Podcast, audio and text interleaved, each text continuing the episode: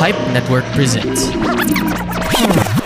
What's the scariest story you Is it know? from a book, a movie, a TV Or show? is it something that happened in real life? My name is Andrew. And I'm Ninya. Come join us as we talk all things horror. Mm. The frightening, alarming, real life tales show. Out wherever you're listening to right now. About 65% of Americans believe that aliens and other extraterrestrial beings do exist. You are listening to the Banyu Podcast Reflush, the show where you get to learn something new and useless about the world around you. My name is Carl Aquino.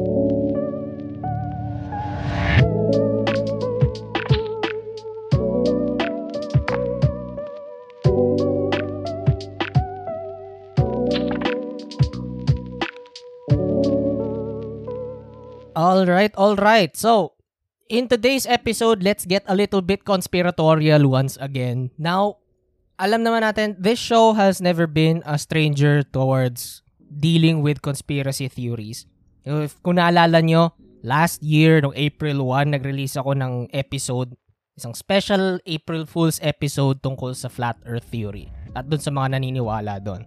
So kung interesado kang malaman ang tungkol sa Flat Earth Theory at sa history nito, don't worry, I'll be leaving a link in the description down below. So, kung napagtripan mong pakinggan yon, ready mo na mapapakinggan yon. You can check it out or you could check it on Spotify at sa kahit na ng podcast app na ginagamit mo.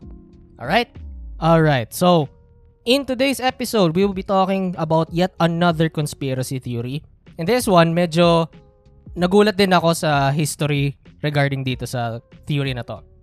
I'm going to teach you a little bit more about the reptilian conspiracy theory. Oh, yung mga reptilians, mga reptoids, mga aliens, mga ganyan. Yan ang pag-uusapan natin sa episode natin ngayon. So ano ba talaga tong reptilian conspiracy theory na to? Well, basically, ang idea nito ay meron daw mga shape-shifting reptilian humanoids daw na matagal na nag-invade sa planet Earth tapos meron silang mga positions of power sa government, sa business, sa medicine, all that jazz. And ang main purpose and drive nila, bakit sila dito ay para para ipagtipon-tipon tayong lahat para gawing mga alipin. Oo, yun yung pinaka-idea ng reptilian conspiracy theory na to. But there are a lot of more things about this. More than meets the eye, kumbaga. And as the name suggests, itong mga aliens na to, mga reptilians na to, tinatawag silang mga lizard people, draconians, reptoids, and may mga iba't iba pang mga tawag sa kanila. You may encounter a few more as we go along. What's fascinating about this conspiracy theory is the fact na marami siyang connected na iba't iba pang mga ano conspiracy theories. Pero isa sa mga pinaka kinoconnect sa kanya ay yung conspiracy theory pagdating sa mga Illuminati. Sa Illuminati at sa plano nila ng New World Order. Kung hindi ka familiar pa sa term na uh, Illuminati, which to be honest hindi ko alam pa paano, itong Illuminati na to ay isang kabal ng mga pinakamakapangyarihang mga tao sa planeta na to na may kapangyarihan para baguhin ang course ng history para sa benefit nila. And they've been doing this for centuries if not thousands of years. Yun yung idea doon. Yung pangalan to ng Illuminati, it's based on an actual Illuminati secret society. But it's more of the intellectuals nung 18th century Europe. Tapos matagal na silang nawala. And for some reason, their name and their idea just stuck within the human consciousness to the point na nagkaroon siya ng sarili niyang ano, conspiracy theory. Ngayon, according sa mga conspiracy theorists and yung mga naniniwala sa idea ng mga reptilians, some if not all members of the Illuminati are actual reptilians themselves. Oh. So ngayon, nagtataka na siguro, Carl, putang ina, kung may mga gantong idea pa lang to, saan ang galing tong idea na to? Lintik na yan. I fucking knew it. And here's the thing, nung nagre-research ako tungkol dito sa topic natin ngayon, I really thought na parang centuries din ang tinagal ng ng idea ng mga reptilians na namumuno daw sa ano sa highest positions of power sa government. Akala ko talaga mat- matagal na siya, but no. In fact, ang pinaka-origins daw ng idea ng mga reptilian, it can be traced back to one individual by the name of Robert E. Howard. Robert E. Howard is an American fiction writer who lived from 1906 until 1936. So mga 30 years lang tinagal ng buhay niya. is very prolific dun sa pulp fiction books. Mahilig siyang gumawa ng mga sci-fi, fantasy, and romance stories. And sometimes, hinahalo-halo niya ng kung ano-ano yung... Yan, bibigyan niya sarili niyang twist yung mga genres na to para palaging fresh.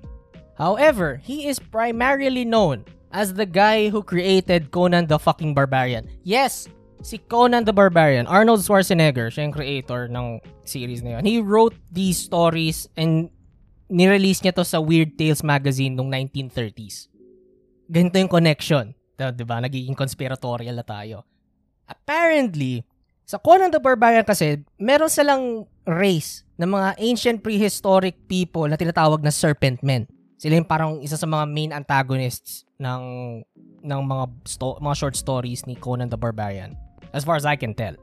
Ngayon, itong mga serpent men na to, as the name suggests, they are reptilian humanoids with snake-like features. Oh, they live primarily underground and they come out and pillage and attack and ransack people. Ganyan yung pag, parang pinaka-idea ng mga serpent men. However, the concept of these serpent men did not originate from ano, from Robert E. Howard himself. Kasi as it turns out, he may have been inspired by another older book called The Secret Doctrine. Itong librong to ay sinulat noong 1888. Oh, ganun nakatagal. Ng isang babae na gangalang Helena Blavatsky. She's a Russian philosopher. Itong Secret Doctrine book na to, it primarily talked about the lost ancient civilizations sa Atlantis and Lemuria. And Helena included a concept of a race known as the Dragon Men. So, basically, humanoid reptiles who used to live and roam among us, among us. Kaya yon. And for the longest time, people have considered this book as non-fiction. Oh, ewan kung paano. Sinasabi kasi nila na parang based on research ni Helena daw to. Pero later on, they finally discredited this book. And it finally became considered as fiction. Kaya ayun, na-inspire si Robert E. Howard. Nilagay niya dito sa Conan the Barbarian. And for a very long time, naging parang niche conspiracy theory lang tong ano, reptilian conspiracy. Robert E. Howard didn't really tell everyone that this is a legit thing, but for some reason, people, ano, people got the idea and nagawa sila ng kung ano ng mga theories regarding dito. One interesting thing regarding dito sa conspiracy theory na to ay according do sa isang source na pinagkunan ko, yung infographic show, nakalink din naman yan sa description. They they traced also the Roswell incident dito sa sa conspiracy theory na to. Kasi as it turns out, according sa kanila, yun, yun yung parang isa sa mga kauna-unahang instances na naniwala yung mga tao na merong life outside ano, outside our planet. May mga aliens talaga and they've crash landed on Earth. And I guess from there on out, nagkaroon sila ng ano, nag-build na sila ng conspiracy theories regarding that. Pero the belief in the reptilian conspiracy theory did not really reach the mainstream ano collective consciousness until nung 1990s. Oh, 1990s na. And it's all thanks to the work done by this guy named David Icke. Now, if you're not aware kung sino si David Icke, David Icke is this infamous British conspiracy theorist and former sports broadcaster and ano, radio host. Oo. Eh nung una, medyo normal pa naman siya until one day he decided that, shit, I've discovered this new age, ano, new age philosophy and beliefs na to. I need to share this with the rest of the world because it's a conspiracy, man. So, so ginamit niya yung power and influence niya bilang isang radio host para i-promote itong mga new age, uh, new age philosophy, ideas, beliefs, all that jazz nung 1990s. And I guess you could say naniniwala talaga siya sa mga conspiracy theories niyang to at sa mga crackpot ideas niya to kasi throughout the years he has released numerous books not just on the reptilian conspiracy theory but on other conspiracy theories as well. Bago pa tong reptilian conspiracy theory na to, naniniwala na siya na merong parallel dimensions and meron din siyang matinding anti-vaccination stand. So, you know, this guy is a real nutcase. But anyway, ang pinaka parang mako-consider mo na origin ng pagiging mainstream ng reptilian conspiracy theory na to ay nung 1998 kung kailan pinublish niya yung libro niya na tinatawag na The Biggest Secret. Dito sa libro niya to, sinabi niya yung tungkol doon sa pinaka-core ideas ng reptilian conspiracy. Yung may mga aliens daw, and pinamumunuan nila yung ano yung mundo. But what's special about this book is the fact na dinag may dinagdag siya dun sa lore ng reptilian conspiracy theory. According sa mga sinulat niya dito sa librong to, uh, definitely di natin sure kung ano yung sources niya, pero kung ano yung sinabi niya, yun na yun. According sa kanya, ang mga aliens na to, mga reptilians na to, nanggaling sila dun sa Alpha Draconis star system. And they can dimension hop. They could teleport through different dimensions and universes. Quick segue, fun trivia lang, Alpha Draconis was previously the polar star before Polaris. It's also known as Thuban. No. Anyway, back to the topic. He also gave these creatures a name. Doon sa libro niya, they, he called them Archons and the Anunnaki. Yun yung mga pangalan na binigay niya. Sinabi rin niya sa libro niyang to na itong mga Archon na to, itong mga Anunnaki na to, they've already hijacked the entire planet centuries ago. Thousands of years ago. Pero hindi sila yung direct na rulers ng planet Earth. Kasi according sa kanya, these creatures, these Anunnaki, made genetically modified creatures called the Babylonian Brotherhood. Itong Babylonian Brotherhood daw yung naging basis para dun sa kung ano yung tinatawag natin ngayon na Illuminati. Oo.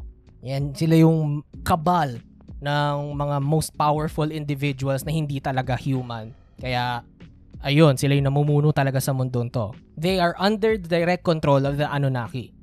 And this Babylonian Brotherhood is still around today. In fact, dito sa libro niyang to, David Icke literally pointed fingers at a few groups in position right now. Ang ilan sa mga inaccuse niya bilang ano bilang reptilians ay yung, Ro- yung Rothschilds, yung Bush family, and kahit yung British royal family. Sinabi niya, he claimed that they're actually aliens from the stars. And yung ibang mga members ng Babylonian Brotherhood na to, they don't, you won't be able to see them roaming around on the surface of the planet kasi they they really live underground and they would only come out of their hiding holes when according sa kanila, it would be too late for humanity to fight back. So, ayun. So now, you might be wondering, Carl, this is all nice and good. Pero meron ka bang solid evidence para dito? Kasi, from what I can tell, this is all just immaculate bullshit. And you'd be right kasi putang ina, hindi masyadong solid ang mga evidence na pinapahiwatig nila. Most of them are just coincidental. Mga nangyari lang just because nagkataon lang na they were there at the wrong place at the wrong time o hindi man, mga strawman yung mga arguments nila. But here's the thing with this whole conspiracy theory. Most of their beliefs are kind of based on anti-Semitic beliefs. In fact, you won't be surprised to know that David Icke, yung OG guy ng pagiging mainstream ng, ng conspiracy theory na to, he had a long history of being accused of being an anti-Semite. Oo, maraming beses siyang marami siyang mga bagay na mga pinagsasasabi na hindi ko pwedeng sabihin dito sa palabas na to. Kasi I'm, I don't believe in that kind of bullshit. But you get the idea. Ito ding matindi. Itong reptilian conspiracy theory na to, it may or may not have also been kind of based on this whole other conspiracy na tinatawag na blood libel conspiracy. Ano itong blood libel na to? Well, basically, ang blood libel ay isang false allegation towards the Jewish people. According sa theory na to, sa idea na to, yung mga Hudyo daw ay gumagamit ng mga dugo ng mga Kristiyano para sa mga ritualistic purposes. Yung iba sinasabi daw na iniinom daw nila ang mga dugo ng mga Kristiyanong bata. I have no idea where they got this bullshit from. Pero one thing's for certain, they use this, ano, they use this against the Jews for a very long time. In fact, you may think na parang medyo bago lang to regarding dun sa whole Nazi thing nung, nung World War II. But as it turns out, this has been going on since approximately around the Middle Ages. Oh, ganun siya katindi. And they've used this as propaganda against the Jewish people. And yun nga, nung nag-World War II na, mas lalo lang tong lumaki at lumaganap dahil dun sa mga Nazis at ginamit nila to bilang propaganda para yun nga, i-accuse pa sila ng mga kung ano-ano para ma-discriminate nila palalo ang mga mga Jewish people. And yun nga, ang daming mga gantong accusations regarding kay David Icke. And throughout the years, he has denied ever being an anti-Semite. However, he never recanted or retracted any of his statements regarding sa sa reptilian conspiracy theory na to. So, make of that what you will. So ngayon, inisip mo na siguro kung kumusta na ang conspiracy theory na to. Kung may mga naniniwala ba or kung ano na ang status ng reptilian conspiracy theory. Here's the thing. It never went away. In fact, it actually somewhat merged or you could say overlapped with another conspiracy theory. Here's the thing with that cons- with conspiracy theories kasi. Once you find a conspiracy theory, you can connect the dots eh. And you may connect a few individuals and a few other related ideas. Kunwari yung flat earth, naniwala ka sa flat earth, isipin mo rin na if the whole the whole earth is the, if the whole earth is flat, that means that NASA is lying. So magiging space denier ka na din. And if you become space denier, who knows from there? God knows what from there, kumbaga. And with the reptilian conspiracy theory, it kind of merged itself with another far-right conspiracy. It's called QAnon. Oh, QAnon ang title talaga nun. If you're not aware with what QAnon is all about, it's basically yet another conspiracy theory involving yet another cabal of high-ranking individuals who held power. Kumbaga ganyan. This conspiracy theory is a lot younger compared sa reptilian conspiracy theory. It started nung 2017 lang and was based on quote-unquote leaked information na nire-release ng isang online persona na tinatawag na Q. Nire- Nire-release niya to dun sa 4chan and then for some reason, ibang mga insider points niya allegedly tumutugma daw sa kung ano yung nangyayari.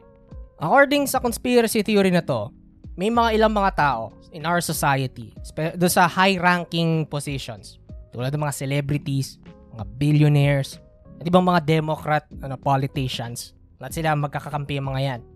And all of these bastards are not humans, but they are actually Satan-worshipping demonic pedophiles who are operating a child sex trafficking ring. I am not fucking kidding. And here's the big kicker. All of these people, all of these members are conspiring against Donald Trump's presidency. Kasi according sa paniniwala ng mga QAnoners, yun yung mga tawag sa mga taong naniniwala sa QAnon conspiracy, Donald Trump is trying his best as uh, on fighting against these individuals and this group, this shadow cabal of people. Siya lang kumakalaban sa kanila and he's the only he's the only guy who can do the job. Daw. Kaya ayun, it's a whole nother can of worms. So nakita niyo yung mga parallels ng reptilian conspiracy theory at dito sa QAnon. Some some some of the QAnoners do not believe in the reptilian conspiracy and vice versa. But one thing's for certain, you can see some patterns here and there doon sa dalawang conspiracy theories na to. So, kaya ayun. Although it's still a somewhat fringe conspiracy theory, it's still kind of a fringe kasi hindi siya yung paniniwala ng lahat ng mga tao. It's like only a fraction of the population do believe in the reptilian conspiracy theory, it still has an active following online. Makikita mo yung mga yan, gumagawa sila ng mga YouTube videos, mga podcasts probably, and they have this belief na sila lang ang makakaligtas sa society. And ayan. But in all seriousness though, we may consider these wackos as nothing more than a nuisance. Mga weirdo online na nagsasabi naman kung ano-ano mga bullshit. I I really wish na ganun lang talaga ang case and wala talaga nasasaktan. But for some reason, people just keep on disappointing me. There have been numerous cases where people got hurt or killed because of their fringe beliefs on reptilian conspiracy theory. Kaya yon. It's sad. It's a it's a sad world to live in na ganito yung nangyayari. But, ayun. I'm not sure kung anong pwede natin magawa dyan. And with that, we wrap our episode on the reptilian conspiracy theory. I'm sorry kung medyo downer naging ending ng, ng episode natin ngayon, but ayun, wala talaga tayong magagawa ngayon eh. Pero, kung gusto mong may magawa, you know what to do. Please like, share, rate, and subscribe to the podcast. Please like our Facebook and Instagram at Stories and Podcasts. Kung may idea kayo or topic na gusto niyo i-cover ko para sa isang future episode, please feel free to message me on the page or you can email us at storiesandpodcasts at gmail.com. If you want to support the show in a more personal way, you could consider donating via GCash, PayPal, or Coffee.